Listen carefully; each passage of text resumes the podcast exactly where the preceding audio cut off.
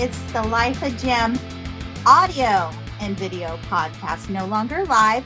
For the new year 2024, we have a new format. We are going straight to recording and then to audio, and the video will be available too. So check us out on Apple Podcasts, all streaming platforms, on the Life of JEM Facebook page, and also um, on my author page, juanitaemance.com.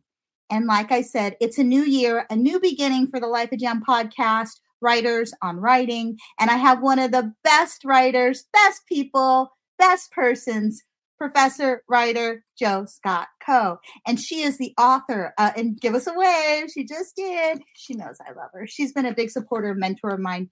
Um, so this book, Unheard Witness, just came out from University of Texas Press the life and death of Kathy Leissner Whitman. Hopefully, I said that right. If not, Jo will correct me. But it's a beautiful book. It was just released last year by University of Texas Press. It is a masterpiece and a master class on how to write nonfiction based on archival materials. And we're going to talk about that in our interview. Let me read Jo's bio and then we will get straight into the interview. Well, actually, Jo's going to do a little read and then we'll get into the interview. Jo Scott Coe's latest book is Unheard Witness The Life and Death of Kathy Leissner Whitman, University of Texas Press, last year just released. Her previous two nonfiction books are Teacher at Point Blank and Mass, a Sniper, a Father, and a Priest, which has a relationship to this book, actually. A first time exploration of the relationship between the 1966 UT Austin sniper and his priest mentor, Reverend Joseph Gill Leduc. Mass received the Silver Medal for Biography in the 2020 ELIT Awards. Jo's essays on intersections of public and private violence have been published widely for general as well as academic audiences.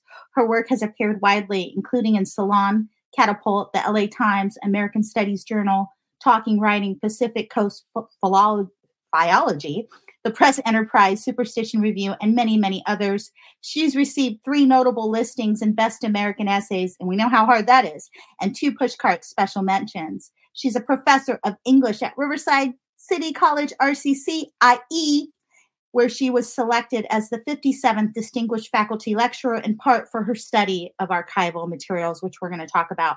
She's facilitated many community writing workshops. I met her in one. And for the Inlandia Institute and other organizations, when she is not writing or teaching, she enjoys reading, experimenting with new recipes, and traveling. And just before we get into it, let me read a couple of these um, testimonials about this book, which is a testimonial in itself, um, because I think they say a lot. According to Publishers Weekly, it's an insightful, close study of the connection between domestic violence and mass shootings. From the Austin Chronicle, Catherine McNevins, Jo Scott Coe is uniquely positioned to approach the story of Whitman's long suffering wife with expert care and thorough research. And this is my favorite one by Lisa Olson from the Texas Observer.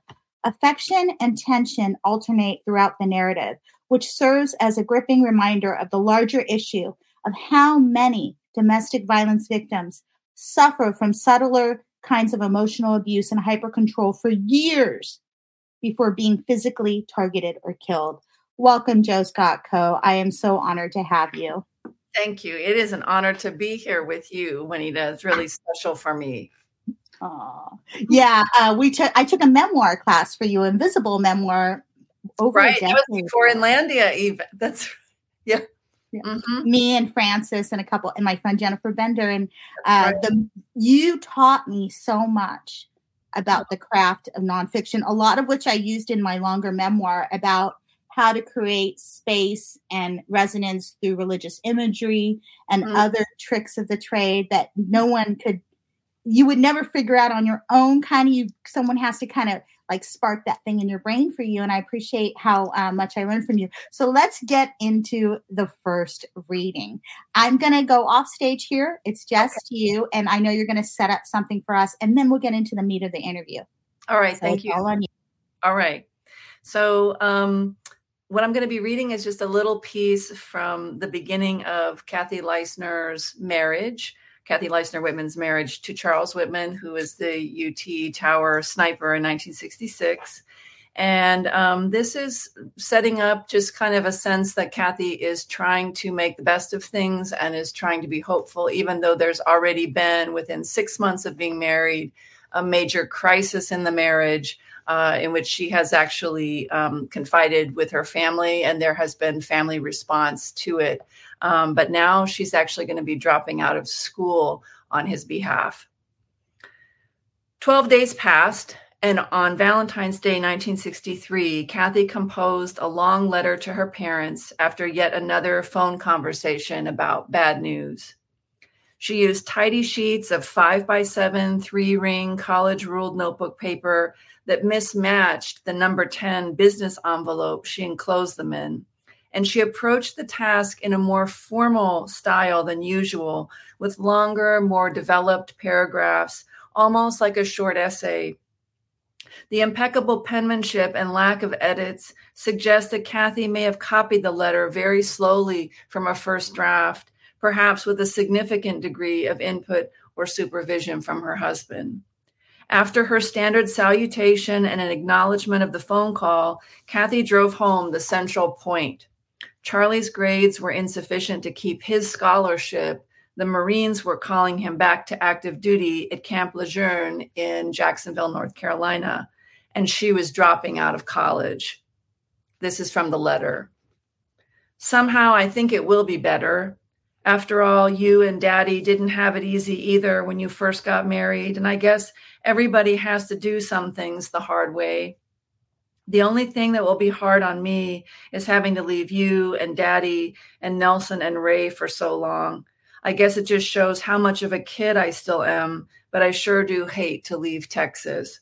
I guess maybe I'm not grown up yet, even if I am 19 years old.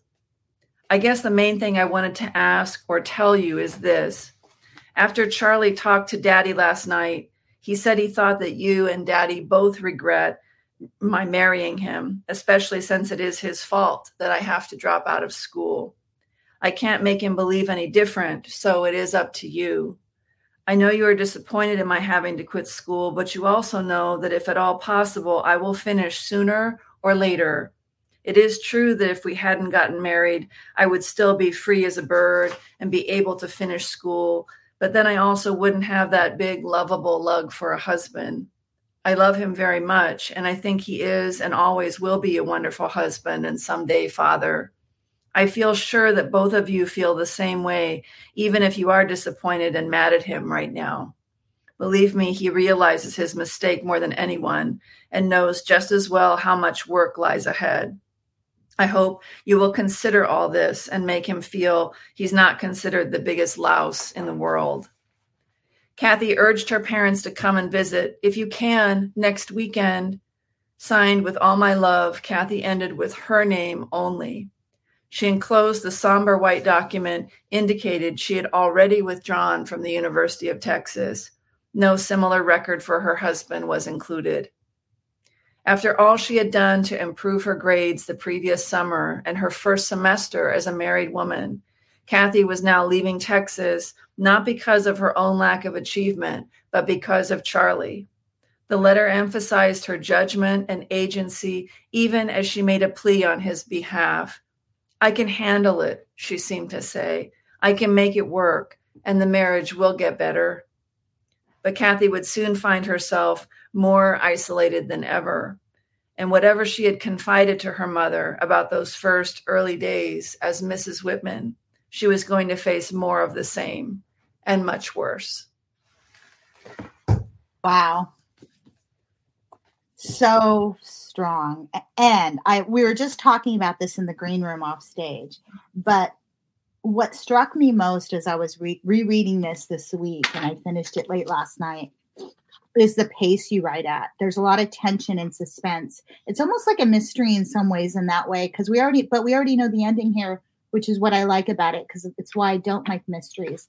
But that last line you just said about soon she would find herself in an, uh, I'm paraphrasing here, in an even worse position and more isolated due to Charles. Because that's what's so interesting about Kathy. Yeah. She comes from a beautiful family, supportive, love, and she learns very early on, and then some red flags about Charles's father and family. Yes. Yeah. And what draws her to him, you wonder? Like that to me was the mystery. She loved him, but why? Especially when he causes her so much stress and pain, both literally and figuratively, right? Um, and you have this other sentence on page 244 where um, the brothers expressing a lot of concern to the family, right? Um, yeah. Earlier on, Nelson is telling the mom and dad like he could kill her, and then you have this line: domestic abuse advocates would come to understand decades later that men who use non-fatal strangulation as a show of force and strength are highly likely to murder their partners. Like yeah. Nelson was right, and it must haunt him. I wonder. Um, and I know he's not really in the book, but he was a. Let's talk about how this project came to fruition, the letters of Kathy were given to you for use by her brother, which was right. such a gift, I can imagine, because he wanted her voice to be heard, I'm sure. Is that why? Yes. I mean, you know, the story is it's not old like the medieval times old but it is it's more than 50 years old. It's an it's an iconographic mass shooting american tragedy kind of story right? And um and a kind of prelude to the atrocities that we're experiencing you know all of the time now right? But maybe has- um just really quick tell our viewers and listeners who charles whitman is so Charles Whitman was the University of Texas Tower sniper in 1966. Um, you probably, even if you don't know the story, have seen pictures. You know, August 1st is the anniversary of that shooting. And the tower shooting is what it's sometimes called. That's a shorthand for it. And you can sometimes see pictures around the anniversary or in other stories of mass shooting. Well, they'll say the first mass shooting on a college campus was, and they'll do a little you know, um, summary graph or something like that. But the picture is the tower and sometimes a puff of smoke you can see from gunshot either up or down. Um, and uh, and so he he murdered uh, people from the tower and wounded people from the tower. And of course, no one, when they heard those bangs, was thinking, oh, it's another mass shooting. What do we do? What's our process? It was like, is that a car backfiring? Or, you know, there was just no frame of reference for that. Um, but what people don't know, um, and this is consistent. I think that um, the the Austin Chronicle reviewer even mentioned it. Like, did you know that Charles Whitman was even married? Um, and he killed right. his mother and his wife before he committed these public atrocities. So she was kind of, you know, she she'd been in this abusive uh, marriage for four years. He'd been abusing her for four years before, you know, he uh, abused anyone publicly, at least on that kind of a scale. And um, and so that's kind of the thing where it's like wow. And then we and then we know now because people are starting to study it I, something i started writing my salon piece in 2012 13 was about just kind of thinking about you know men who do this often hurt someone in person 1st mm-hmm. and there were a bunch of there were a bunch of things i was thinking about as i was starting to work on this story actually um, mass the previous text. And so um, but now we're looking at it and and we're finding that it's you know more than half up, up to 70 wow. perhaps um, and so that raises a whole other question which is you know we care when it happens at the bank or the church or the the tower you know of course we do and those are atrocious things but we are also missing things that are happening off screen. So this was a way you know coming back to nelson. Nelson wanted his sister to be visible in three dimensions you know when the internet came out and and the first kind of pass of the archive the forensic archive was made available. Some things were scanned. One of those things of course was her one of her um, teacher portraits. But the other thing was the crime scene photo. And and any anybody could google if they wanted to and those things would pop up. And so here's this you know person who's you know murdered in the most ghastly way. And um and so and then but yet who was she and what was her experience of this of this like? There was just kind of no there wasn't any place for that or it didn't exist yet. And that that was that was haunting him. That was bothering him. And so i wrote a, a long piece when i met him in the course of some other research. Um, he started talking about the letters and i wrote a piece for catapult and then we kind of went from there. Um, wow. yeah so and you know a lot is unsaid in this book. Um, a lot of the violence is implied or it's subtle. We know that he has hit her in the mouth.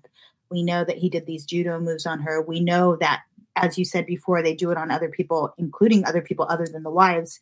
He put a sleeper hold on someone strangulation yeah. hold and knocked someone out and really injured that person. There's a lot of red flags about charles including his father how did you do that research? And let's talk about the research that you did working with archival materials, how hard that must, because oh, I mean, yeah. I wrote a memoir and I did a little bit of research, double checking songs and stuff like that. And I got my best friend's letters that we used to pass in high school. Oh, I didn't have my side. Yeah. I had her letters so I could capture our voices back then. But that was more of an exercise to stimulate my imagination that I was using in creative nonfiction to recreate Jenny as a character. But you, you, this is more of a journalistic exercise, in my opinion, and reportage in a way with yeah. a creative bent. A lot of it is you're stick, you're sticking very um, intently on yeah. who these people are that you have researched. Talk about that because it's a little bit different than, let's say, writing your own memoir where you can take some liberties. Sure. So, um, so we can talk about the archive piece first. So, the my first work with the archive at all was for that article for the 50th anniversary of the wow. shooting, and um, and Nelson sent me a very large sample at that time was 200 ish letters, um, and yeah and and these was, are kathy's letters her mom's letters back well, and forth? here's the thing that's so interesting. Often in archival research you have one part of the correspondence and then it's a whole other mm. process to go find the other pieces. So in this case we had her letters to him his letters to her her letters to her mother and parents and vice versa her parents or her mother's letters to her um, and then there were photographs and other kinds of documents as well. And never mind, remember, the other thing is this was not coming to me cold. Um, I had already really studied the secondary and the primary forensic material for the other book that I was working on. So I was already in terms of the chronology and kind of some of the, the I already knew that that was already built out and like where where did Kathy fit into that and where was Kathy in that um, was kind of like, oh, there's here we go, and so let's do that. So um, as I began working with the letters, you know, there are things like we're talking about a massive. By the end, when I had all of them, it was over 600 letters. Wow! And these are not notes. I mean, archives are all different, you know, but. Mm-hmm. Um, these are some of them some of them are thousands of words long um, there are often, you know, there were different things I had to do. So, in addition to scanning them and then transcribing them, I was doing that work during the pandemic. So you transcribed them yourself. So the cursive yes. letters. Oh wow, that must have been a lot of work. Yeah, it was. So it was from from the primary document to the scan to the you know to the transcription and at some point because it was ma- it was massive i mean kathy's portion is is um is about 200,000 300,000 words. That's kathy's portion alone. His is a little bit longer than that. And so again so there are all those things. So it's the material the raw materials. Um, there is then the separation of the voices and then the integration of those voices. And so understanding and then thinking about um, how the letters are speaking to each other, what's going on in the world at the time, what's that social atmosphere. So things like music, I think, you know, that's kind of a thread that I pull through.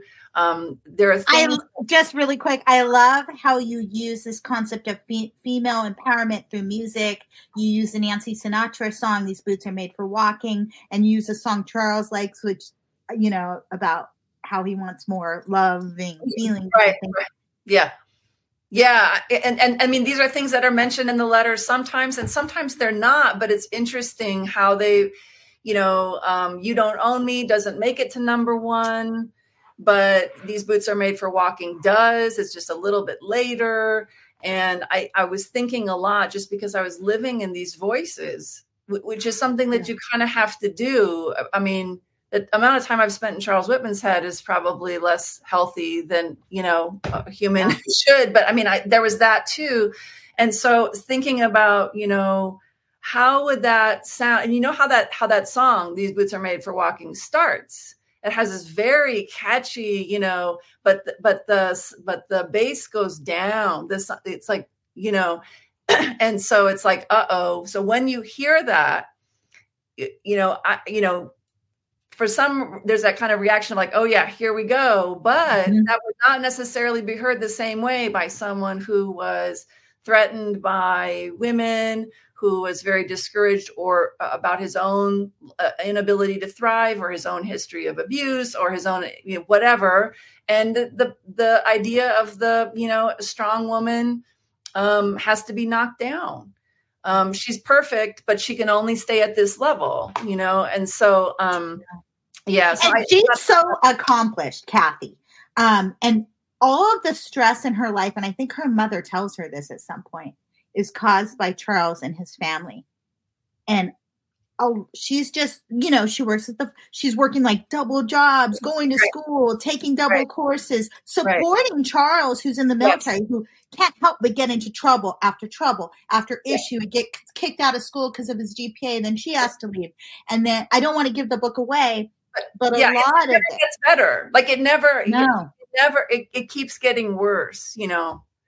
Yeah. And she, and she does, uh, that's the thing that when I, when I first was working with the letter, first time I saw them, I didn't know what I was going to see there. Yeah. You know, and the thing that really struck me, they are separated for um, almost two of their four years married, which is really remarkable. And we'll talk a little bit more maybe about that Thank but God she got that time is what she, I kept on thinking. Exactly. That's exactly right. And and it's a time when she can she reconnects with her family. She reconnects mm-hmm. with Texas again. She's back in school.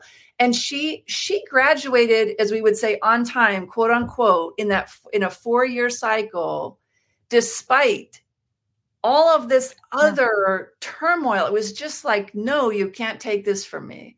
And that tells yeah. us a lot about her and also about other I think other people who may be in these situations who are making it work, you know, it's like, God damn it, I, you know, this isn't happening to me. Yeah. and and yet and yet you can't you can't always, you know, prevent that without uh, getting out. And and I think that that that buying that time, which was I think a very savvy uh, thing that she and her mother did. It's like, well, it's not about divorce, but we're going to start over now. And I'm going to come back and I'm going to remember who I am and I'm going to accomplish these things that I'd set out to do and and get myself sorted and in the archive the very first pass that i did to the sample that i had what i noticed was how her strength mm-hmm. um, in pushing back against him and being very direct with him gets yeah stronger the longer they're apart. And so it's like, so that voice really, it's like, wow, okay, that makes absolute sense. Yeah. And then, of course, now what we can see with the complete, you know, complete record is that the closer his return comes, the higher stakes she knows she faces. And of course, she's seen the record. You know, let the record show. Yeah. Attorney Mance, right? Let the yeah. record show that it's not getting better. So it will have to be a miracle, and that's what we're going to hope for. And of course, you know, she runs out of time. And she she clearly wants to leave him. You know, divorce is said, and the thing you talk about her voice with him getting stronger as they're apart, and she's definitely forthright with him in yeah. a very feminist way about sex, about contraception, about pregnancy. Yeah. And I, I kept on about, about yeah, yeah for a woman of her time to be so um just almost like blunt with him i i was amazed by that and that he could take it i mean the, the thing that's interesting is charles does not become a villain like one dimension hmm. mm-hmm. figure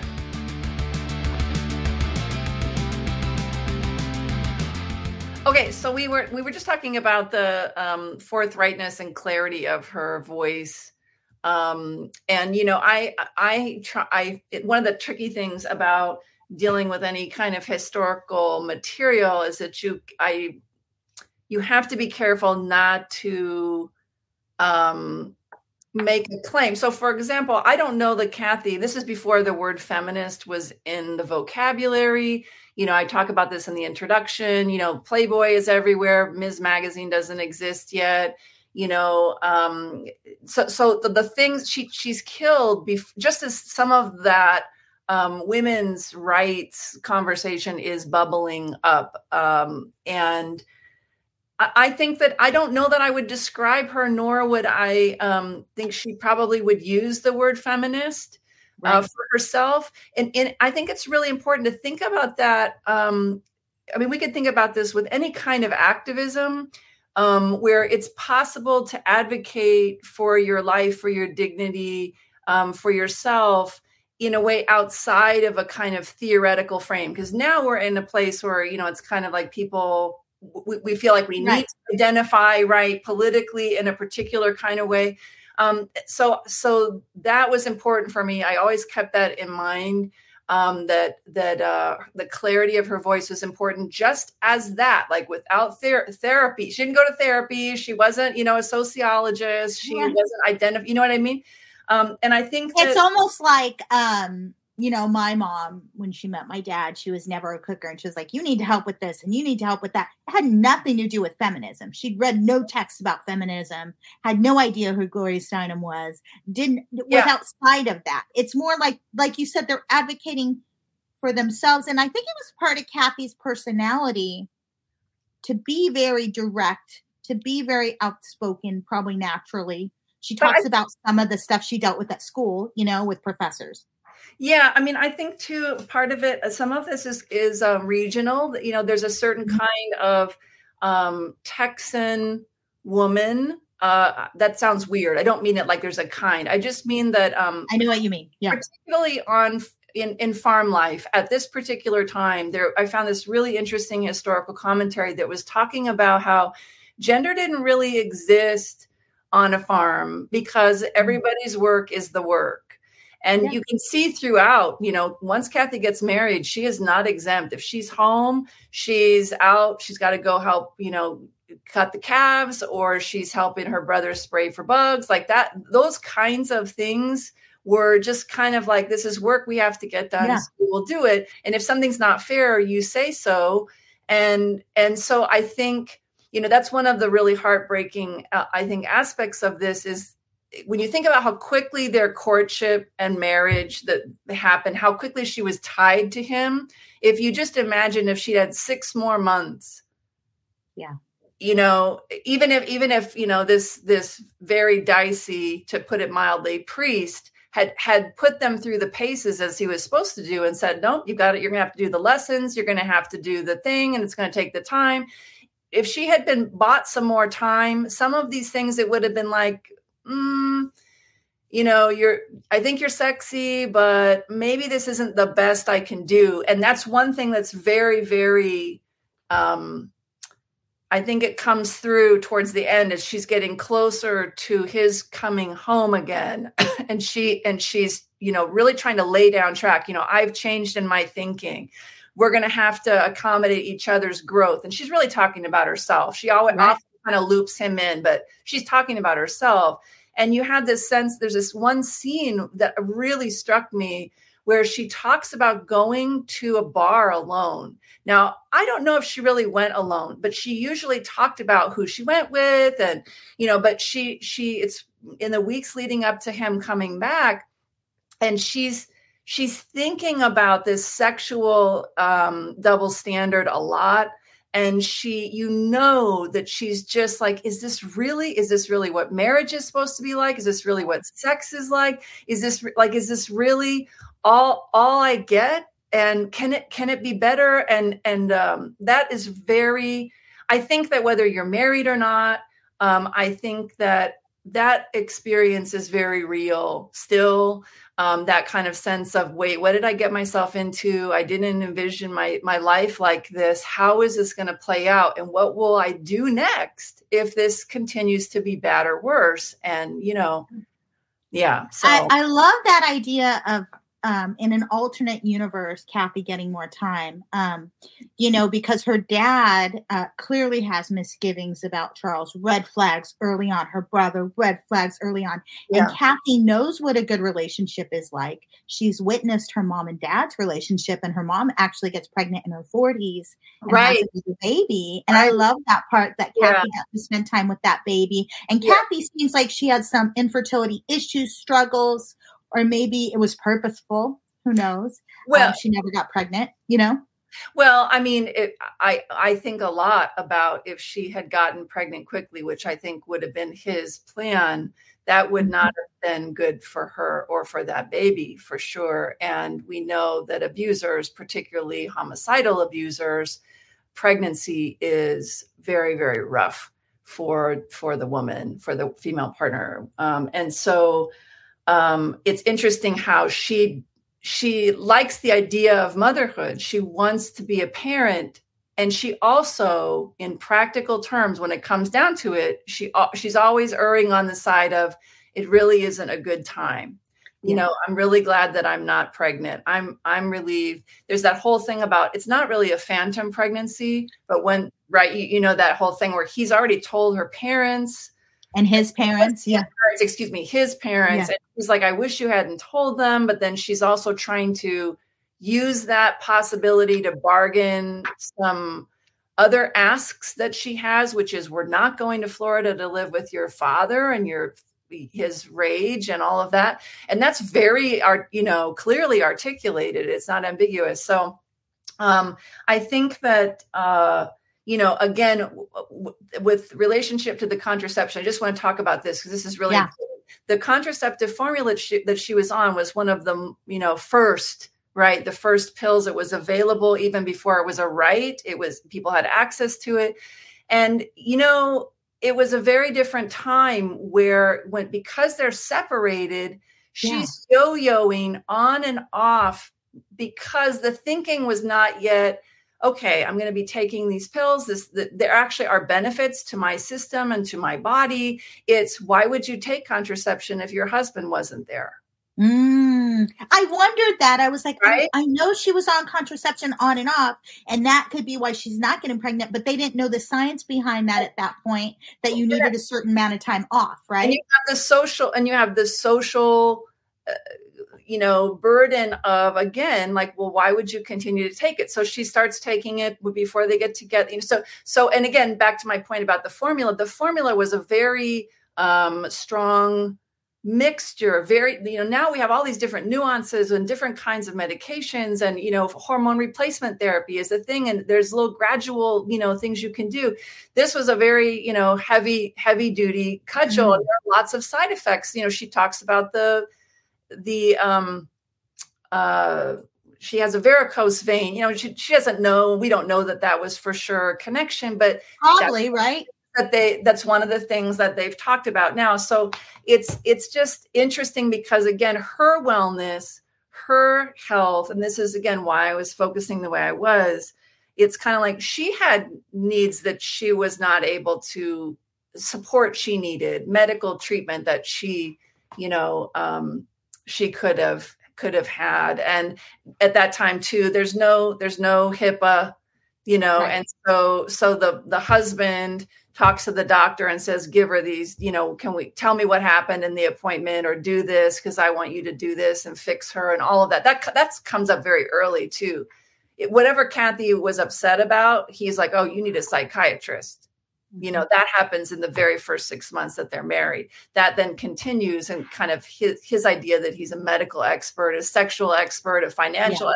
expert like it's just yeah which he's none of the above and then the control he exerts on kathy and yeah. the way that kathy and her mother frances frances is her mother's name right yes um, right the way they maneuver i yes. found that fascinating he would take her letters Yes. She didn't have a telephone. This is how isolated she is at some point. You know, yeah. she's working 10 hours a day somewhere, yeah. taking the bus, which he doesn't have seem to have a problem with, which is weird in itself, right? You you want to control every aspect of her life, but you don't mind her schlepping away on this bus and stuff well, for 10 But remember, 80 he's keeping 80% of her wages though. so so I guess there's yeah. the benefit. I mean, you know, so yeah, yeah. What do you think of the mother character? I, I thought she was a very um, strong part of the book. Was that purposeful where you wanted to show the relationship oh. between Kathy and her mother and Frances. the way that they maneuver? Uh, Frances, yeah, Francis. Frances. Uh, absolutely. I, I think and, and that that first letter that we that I included in full, which is when um, something very gravely has is gone wrong and I I thought it was such a powerful document um, and a testament to her uh, character and her fierceness and her diplomacy, kind of all of those things in one, and her savviness too. Because again, as as we know, sometimes intervention can create more hazard for the person in the situation. So she's in a very difficult position um, and also, you have the stereotype threat of the meddling mother in law. So she's up right. against all of those things, never mind just the sexual. Women don't know. I mean, she starts off with I know you think no woman can think logically, but I'm going to try. And then she she moves through this, and and I think that it d- displays compassion and an awareness about the history and the influence that that has had on her new son-in-law Mm. But I just, it's so moving to me the way she says that yeah. she has noticed this deeply profound change in her daughter's experience of the world. That, you know, that's not, you know, I, am going to take this time to, you know, uh, give you a lecture on how to, whatever. It's, she's really um, fierce in her. Uh, love for her daughter in an unabstract way. Um, and I, yeah. I just, and, and then what we see is when they are separated, we see that playing out inside the letters with, with, uh, between Kathy and her mother, because again, she's not allowed to have a phone. You, you know, I mean, it's just, yeah. it's almost like she's in a castle, like in some kind of awful fairy tale. She's been put yeah. in this castle, taken from her family. And she's like, well, I'm going to be writing letters and even that then as soon as that as soon as it's really a serious conversation about returning home suddenly we don't see some of those letters. They don't survive and what happened. And so yeah it's uh I, I think that they had a very strong bond. And you know again in a different story you wouldn't have that I think that that's yeah. also the other reason I thought it was so important because I think we have stereotypes about who's like likely to be in this situation or who should never be in this situation, yeah. and and um and in Kathy's in Kathy's case, uh, what we see is someone who had that connection to her family, wasn't running away from her family, no. um, you know, and really fought to keep that that tether intact someone on Facebook, I was posting your book, and they said, This book taught me, and I'm paraphrasing here the comment that was on my Facebook page, that anyone can be subject to control, domestic violence, and um, interpartner violence. Um, yep. Anyone um, can get put in that situation because Kathy was not a typical person that you would think would end up there. Um, but she was so controlled by him. And let's talk about the themes of violence in sure. all of your work, if you don't mind, if you can tell sure. people about Mass and about other books you've had, and you taught, you know, a lot about statistical information about what these people, what they look like, the people that commit mass violence, right? Yeah, I mean, and look like, I mean, the pro, a pro, a profile. Yeah, yeah, I understand. Yeah. Um, well, I mean, the the thing, the other thing that's really harrowing is that violence in the in relationship prior to a mass or a public uh, violent event is very common. Um, there's a there's a study. I, I, don't have the journal in front of me, but um, a study in 2021 found that in fact when that's the case which is you know up to 70% of the time um, you know uh, that's that's that's not a one-off. It's not kind of a oh let's watch that trend. It's it seems to be the more we study it the more we see that it's there. Um, yeah. and that and that actually when that is the case the the public um, casualties are higher. Wow.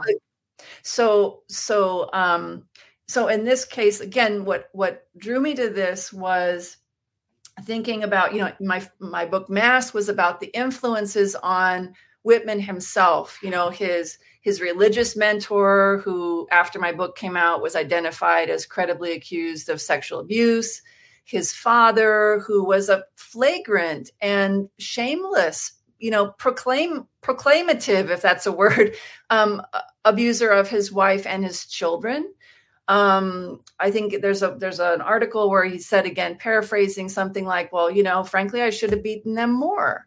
Oh my god! Um, you know, and and this is after the shooting, and he kind of got a pass where it's like, "Well, man in distress," you know, and so we have a history of abuse. It's like, no, you created the monster, right? Well, yeah, and I mean, the, the thing is, it, it's totally understandable that this happens. We know we know that most people who are victimized actually want to not do it so it isn't just yeah. causal but but you know this from your work as an attorney with your clientele that very often what we see is that someone who who who commits these kinds of acts or is in this kind of situation we're going to find a history of abuse of whether it's physical sexual neglect or whatever that that's not uncommon at all. And in Kathy's story, I think what's really, really um, heartbreaking is that you see two people who did exactly the opposite. Kathy is a chronic victim of her husband, and she's doing everything she can to understand it to make it better to try to teach him to to try to you know make things better for herself and i think you know again it does suggest that she wanted to get away Whereas in his case, he was replicating, he couldn't reflect.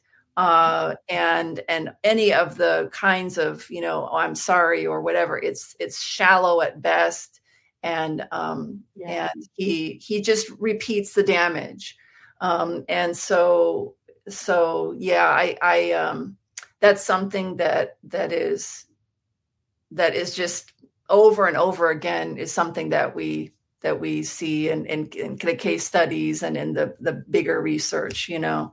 Um, but going back really quick to Charles' character, which we were talking about earlier and we got cut off, um, he is not a one dimensional figure. And I can tell you this, you know, working in the criminal defense field and representing people that have done some pretty horrific things at times, everyone has a story. Everyone has a father and a mother, is what my public yeah. defender Steve Hardman says. Everyone has a history. And I would say, you know, there is a small percentage of sociopaths, probably mm-hmm. five to 10%, maybe less, maybe less. In all my times as a public defender, over 15, 16 years now, I've only met a couple people that truly terrified me. Yeah. And which is shocking consider considering the kinds of cases I've handled. But I do mental health, so usually there's a mental health component that I can gain some empathy through. But what I really liked about this book is that Charles is somewhat of a very three dimensional figure in himself, even though it's through Kathy's lens, right? Which is what I loved. Um, because he can't be all bad if Kathy loves him, is what I kept kept thinking.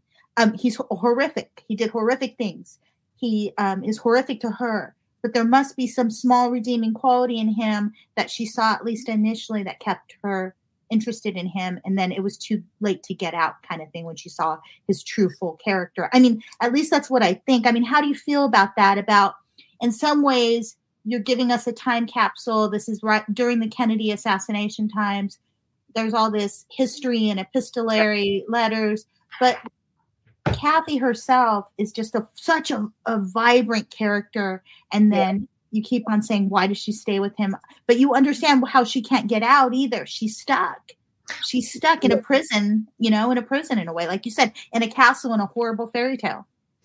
But uh, yeah, and I, I think that um, the issue, one of the issues we have to remember is how um, when someone gets so she was married very quickly. She was married within six months of meeting this person. She'd never met his family. um That's you know right. Right. that was it was locked down right and he's very focused on the idea of capture of her even before they're married um good point and, and that that's very you know that's very romantic you know the very first document we have from him in the archive is this thing where she gets in a little uh, fender bender and what appears to have happened is that you know she takes responsibility for the accident he goes and uh, puts the heavy on some guy and gets him to agree to something that doesn't even really do anything but it's one of the first places we see his handwriting you know and so this idea that he's this he's this protector or he's this knight never mind the violence about that or whatever but it's like oh there's think about the the Zeitgeist of the time. This is post World War II. Um, there's there's also the man in uniform. There's Beauty and the Beast. There's mm-hmm. all kinds of things that are just kind of part of the milieu of girlhood. And and then also once you get married, well, you know you can even hear it with her. Well, well, that's you know everybody has their problems. And so these false equivalencies and also that sense of this isn't really happening to me. Like this isn't abuse. And and right. the, the, ways that, the people who are under these circumstances will equivocate to make do um, conscientious uh, victims victim survivors will make it their fault. We see that a lot yeah. inside this um, it's a strategy. We see that a lot from kathy um, you see how conscientious she is about everything in terms of work and showing up and making sure and she's worried about getting a c you know during a time of incredible distress right uh, her husband's court-martialed and he pulls her right.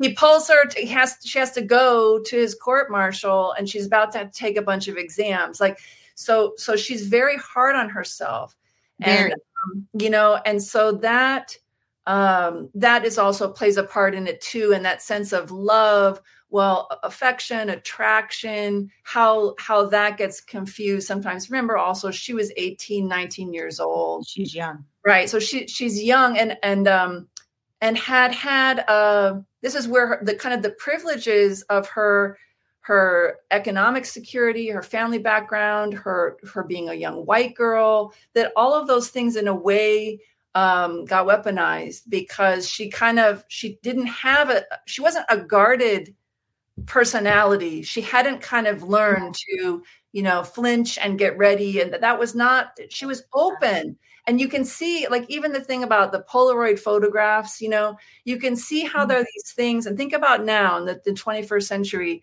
how people are like, oh, this sounds fun, or maybe this will be okay. This this seems great. And then things can be turned on you. And then it's like, oh, that's my fault then you know or i i did that and oh he might what's he going to do with those pictures he took or yeah. and um and so so i think that in terms of i think we need to be careful not to read charles whitman through kathy's mm-hmm. effort mm. to to see the good in him Right. Um, I'm not saying that he was, he's a human being. So I'm not doing that. But I think that that mm-hmm. actually is part of what made it so difficult when Kathy's beginning to tell people because they had seen Kath, they'd seen him and their marriage through Kathy when she was alone. It's called vouching, I think, is the term that some mm. use it for it, where she's making, you know, she looks good and she's on her feet and she's a go-getter and she's studying hard and she's you know really again she she's trying to make the marriage work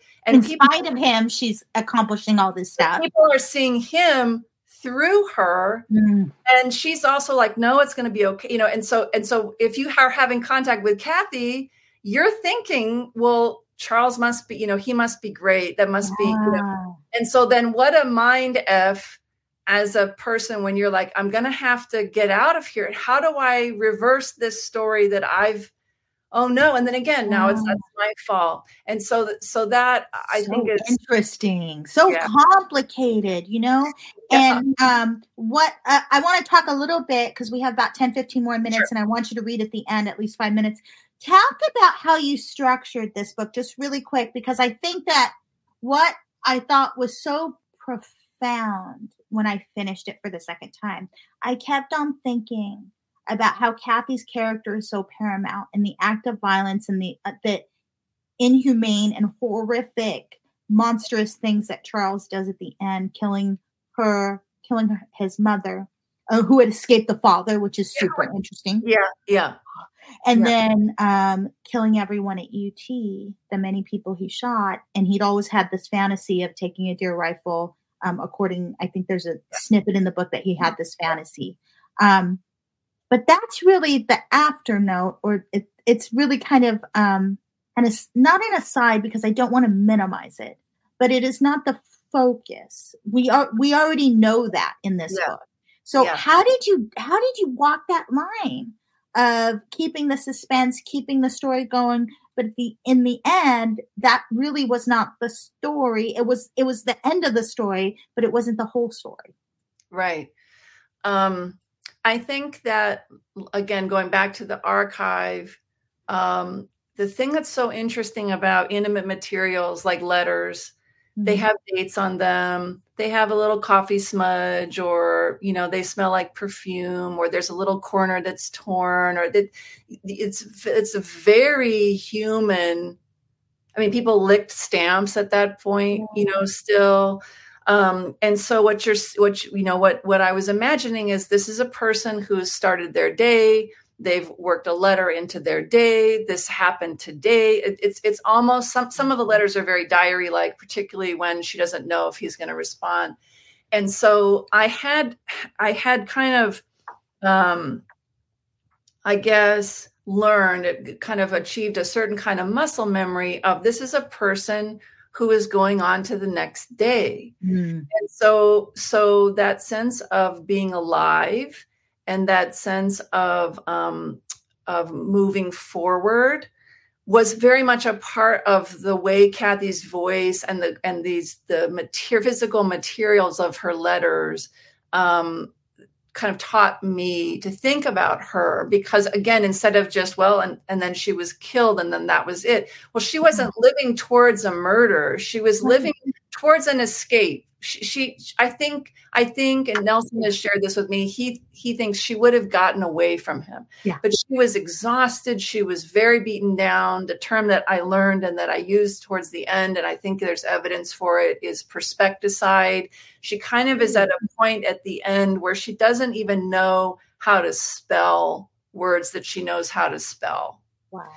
Um and and so so just to to show and to try to keep keep I had to think about a couple things. I had to think about the environment. I had to think about the chronology. I had to think about Kathy's voice and the way that I know certain things that she doesn't know are coming, or there's yeah. a big picture and the little picture, and trying to sew those things together. Um, I tried not to to um, lean too hard, but there are certain things that are happening simultaneous to bad things that are happening to Kathy that were important to kind of show together because it's part of the mood of the time, you know. Um, mm-hmm. and I think for number one, I starting with that hurricane and starting with this idea of det- systems of detection when it comes to weather at this point, you know, it's like simple. And what's what's the human the human thing is we know something's dangerous and we go from it. And kathy's watching out behind her family home. She can see they're high enough ground that they don't have to flee. But she was born in an area where they're all they're taking this one two lane freeway and they're trying to get as far north as they can as hurricane carla. Wow. Cousin of charlie. I mean that just kind of that resonance just wow yeah so so within I didn't catch that. Um, I understood the hurricane part, but now when you're putting it in perspective as a symbol of detection, of warning, of ominous, of bad weather, of bad relationship, safety, escape, and so the all, all that that that's the way her life starts. It's like, oh, of course, people run, people leave danger. You know, people get away from danger, and if we can see that it's coming, of course we go and and so you know when do you know that your partner is dangerous right. so dangerous that you need to go now and then at the end of course um you know she she can't she can't tell and she's getting ready to go to work the next day yeah, she has a full time job. She's been hired as a teacher. You know, it reminded me in a bit your book of a um, series of documentary episodes I just watched about the last hours of John Lennon's death. Oh wow! And it's about him being and him and um, you know, his wife and his son, and they're at the hotel, and he's kind of coming and going, coming and going. And there's all these other people that are kind of seeing little flashes, and they're seeing the man who ultimately killed him in the taxi cab. And um, oh, weird. So he was in, he was on the scene.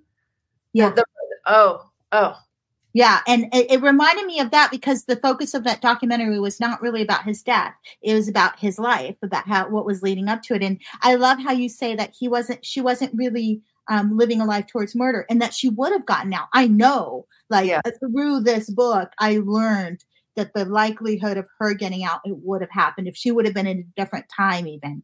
Yeah. Maybe she would have gotten out because she was so sophisticated and so highly intelligent and a born mediator and yeah, um, and yeah. she was really because growing up in trauma myself, I think what makes me a good lawyer is I kind of learned to navigate certain situations and put on different faces. Right. And um, she's really good at that. She's yes. really good at that in work in school and home with her family, with Charles. You know. It, yeah. I, and I just, I kept on thinking we probably have no idea how bad it was. Yeah. For her. Yeah.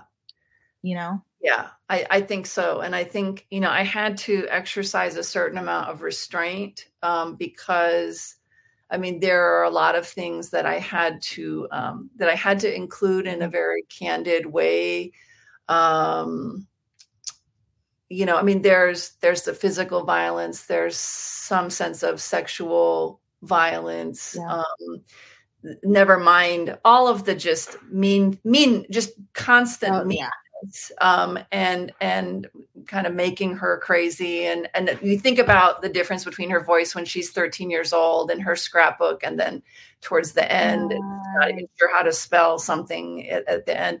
Um, but, she's beaten down by him. Yeah, literally and figuratively over the years yeah. by all the stress he causes her. That's yeah. clear. Yeah. But I do think she has the perspective that he is not good for her yeah and and it's so it's that question of again that recalibration and so what's your next move and what would what would be necessary? At that time there was no no fault divorce. Right. So so so as a lawyer you know then what she would have had to do then she would have had to steel herself for that. She was not a rash person but she would have had to really prepare I mean, to go before a judge or, you know, to go into a court and to write these things down and, and, you know, and then that sense of giving up too, like, oh, I don't know if I can do that. Um, that's, that's, uh, it's so sad. Um, and and unnecessary and and back to the idea of who's you know who's a victim i think again sometimes we don't think about well what is the victimizer doing and, and what does the what is the person's experience of that teach us about the victimization right so mm-hmm. us, us not knowing how bad it was well we can see it was pretty bad and then it's imagining like oh my gosh like this is what this is what we can see whoa you know um and and and again starting with let's start with the ending and and remember this is someone who kills her in their in their bed and yeah. so right after intercourse it appears right or something close to it yeah. or while she's sleeping who knows but and she fought him the that, idea, yes and and the, the oh. idea the idea of um you know we do this i think it's really to protect ourselves as readers or as people where we will say someone was murdered in their sleep i i have never unless someone was you know uh, on a drip of some kind. You know just thinking about and again she had she had shared this this bed with this person who was a light sleeper or nervous sleeper had all kinds of other habits and issues. And so the idea that she that's often inside the secondary record she was he was she was killed in her sleep. And i'm just like no mm-hmm. she was not. And the and that's not really what the record shows. So and he killed his own mother. Yeah yeah. So what was the timing sure. of that, if you know? Was it mother it was Kathy well, first, then mother, then the mass shooting? So so the there were no autopsies on either woman, and so they were making inferences as, as best they decided to. Um, and the chronology that is agreed upon in the in the record is that um, he m- murdered his mother first. Oh, Kathy was Kathy was left home in bed he murdered his mother first, came home and murdered Kathy, and then did a, all of these preparations to get ready for going to the tower in the morning the next the next day or the same day but you know later in, in the morning. And he was no longer a student at ut at that point. He'd been kicked out years earlier or was he no, back? he was he was back at that time. Oh. it, was, oh. actually i believe that that it was the beginning of finals week you know and um yeah but he mm. he was back. So it was after he's out of the military at this point. Okay. He's discharged from the military, and that was just kind of a steady decline.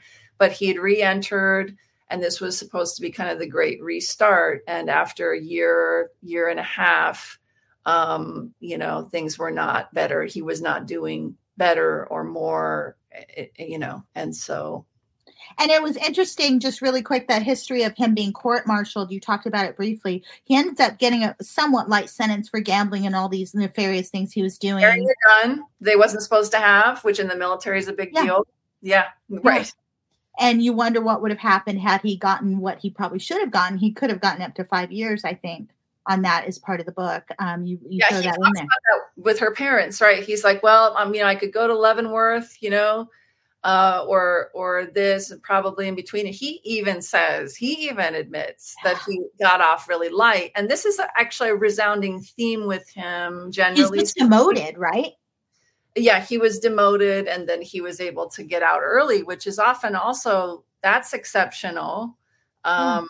You know, especially in the Marines, but um, you know, it's it's a resounding thing that he he either gets a light sentence or he gets in trouble and then people he pushes against the consequence that he does get. And then people are like oh he seemed really nice. And again you know handsome white uh charming mm-hmm. knows how to do the superficial thing um and uh yeah Well, Well, this has been a fascinating interview. I'm so glad I read this book again. Um, you know, I would urge everyone listening or watching to get this book, the University of Texas Press, all national and local retailers, bookshop, etc. I think right now it's on sale at UT Press, 30% off for the hardcover. And I have a copy I'm giving away. So if you share this podcast, or this video audio, tag me and I will put you in the drawing. Um, and I, I, can give away more than one copy. I have another copy. So uh, a couple people might win, but I urge everyone to. This is such an important book for so many reasons. Uh, it's also a character study, and I love Kathy's character, and um, I really love how you brought her to life and memorialized her for all time. It's by University of Texas Press. Cat, Unheard Witness: The Life and Death of Kathy Lesnar Whitman. Am I saying that right, Lesnar? It's Leissner, and and I Leissner. wanted to yeah Leissner Whitman and the other thing is just that it is it, it is in kindle it is in audiobooks too so just if, if some people like to listen now or they when they're gardening. I can't do it yet i'm not there. Yeah yeah. Um did you do the audio or did some, did an actress do it? No an actress did it. Tanya Eby did oh. it. Um, oh. yeah well, so, um, I look forward to getting the audio because I listen to a lot of um, podcasts and audiobooks right now, and I, w- I would be fascinated to hear um, the audio of this. Um, talk really briefly uh, before you do your final reading about where people can find you, where they can find your work, Great. and then we'll end with your reading. Sure. So uh, you can get in touch with me at joscottcoe.com. Um, and there's no hyphen in my web address, but if you put it up, it'll probably pop up anyway. You can email me through there if you're interested in, you know, visit to your book club or your classroom or something like that. Excuse me. I also have a newsletter, and so if you get in touch with me through my web page, I can make sure you're added there. I try to keep my newsletter pretty straightforward, where it's some updates about events um, and maybe some pictures from things that we've been doing. But I also do try to include in, uh, information and resources about either contemporary statistics of um, uh, intimate partner violence. You know, February is dating, teen dating violence awareness month. Um, or, or, kind of what to do. So there, there are a lot of amazing resources. Um, you know, the hotline, which is the the national um, the national um, resource for people who are in trouble or but there are a lot of things we need to think about as bystanders so i mm-hmm. try to include that as well because um, sometimes it isn't you but you know you're working with someone or your friend or someone in your family may need some help and so we can be more educated about that so i try to include a few things about that so my newsletter um, contact me through joscottcoe.com. My email is there too. So everything is kind of in that one place. Um, and I'm looking forward to a couple of Rotary appearances coming up. And um, I will say, just share this with you um, that I was I met two of Kathy's roommates from that period when she when she returned to University of Texas and they have a book cl- club in Austin and so I'm going to have the privilege of being able to visit with them and and talk with them about the story. So so again, small groups or or classrooms or whatever, I'm I'm open and you know building my calendar for the new year. Uh, yeah, and um, just really quick, I think that's really important. And I think Victoria Waddle just did a book review of this on her Library Lady site where oh, she talks about how important it is for young women to read this book because there's a lot of warnings and red flags that anyone can see. And we are in a different time. There's a lot more resources. But when you're one on one, it's just as scary. You know, right. it doesn't matter what resources there are. Right. If you're in a traumatic and chaotic situation and being abused, how do you get out? So I think I really appreciated uh, Victoria's perspective on your book. Yes, me too. Me too. Thank you for mentioning that. yeah, yeah. And I will share your web page and all of that on my Life of Jen Facebook page. Go to my page and I'll share Jo Scott Coe's uh, author page where you can get all her events. Okay, so we're going to go back to you, and at the very end, we'll touch base really quick. But if you could read again for us so we can hear that beautiful literary voice of yours oh, this you. lovely book, and thank you for coming on. So I'm gonna, I'm gonna, I'm here. Okay, all right. So so after Kathy is married, as I read at the beginning, she um, also uh, drops out of the University of Texas for a little bit, and she is taken. Um, her husband takes her to Camp Lejeune um, in Jacksonville, North Carolina. But during that time, um, the violence continues, and she, in correspondence with her mother, is able to figure out a way to get home. And she comes back to the University of Texas. She re-enrolls. Um, and this picks up um, after they've been separated. Now she's come back and this is kind of part of that separation period, just as she's beginning um, on her journey again as a student and um, trying to trying to regain her academic footing and her social footing and her connection with her family again. On Sunday, September 15th, 1963, Kathy unlocked the door of apartment number 106 at 803 West 28th Street before an evening of spotty thunderstorms and heavy rain in Austin. Her mother, Frances, and her brother, Nelson, accompanied her, and they had hit heavy traffic along the drag, which is a street that runs alongside the campus, a mixture of what she called moving in traffic and church traffic. To celebrate Nelson's birthday, the three family members ate dinner at Hill's Steakhouse. Kathy was excited to be assigned a room of her own in the shared apartment. The little bit I've been around the girls today, I think I would find it hard to live with one, she wrote, admitting self consciousness about the change in her status from single co ed to married woman. I seem sort of out of it when they start laughing and giggling, just like I used to. Kathy also shared photos of her husband with the roommates. They were all very impressed, she wrote. She made an appointment at Mr. Pat's hair salon to have her hair done, just as she has had done as a freshman in fall 1961. She was starting over almost. That same day in Birmingham, Alabama, a Ku Klux Klan bomb exploded at the 16th Street Baptist Church, killing four African American girls in a Sunday school classroom. It was a sadistic strike following civil rights victories for integration the previous spring, a graphic reminder that some men would always claim the prerogative to dominate and terrorize. Two days later, Austin activists organized quiet solidarity protests at local churches, schools, and on the UT main mall. Charlie's long letters, dated on the cusp of this moment, reminded Kathy of his own violence. On tiny address book papers, he wrote, Baby, I am so sorry that I ever hit you, particularly that time in Jacksonville when I hurt your mouth in the car. Instead of punching on my honey and picking on her in the kitchen, he said he would overwhelm you with kisses and hugs the next time I see you, adding oddly, You're going to be a loser. He also wanted to bathe her and recommended she consider electrolysis for hair removal. If you'll have it done, I have the cash. He annotated an article Kathy had sent him about the fidelity of American wives and closed by asking her to remember the intimate Polaroids he had taken in Jacksonville. A vague threat in his rationale belied the assurance that he had burned them all. I wouldn't want anyone to see them, and through some accident they might. His wishes were few, he said, just some hunting rifles, specifically a Weatherby Magnum. Not yet at home at school, Kathy returned to Needville, her hometown, for one last long weekend before classes. After the challenges of winter, spring, and summer, she was resolved to put her best forward in a fresh chapter at UT. Charlie would soon joke about her magical impact on a new policy restricting gambling in his company and tell her he passed his E5 test for sergeant status, anticipating promotion in December. Kathy looked ahead to his first leave, dreaming of dancing and dining with him at Club Caravan, supposed to be the best spot this year, she wrote.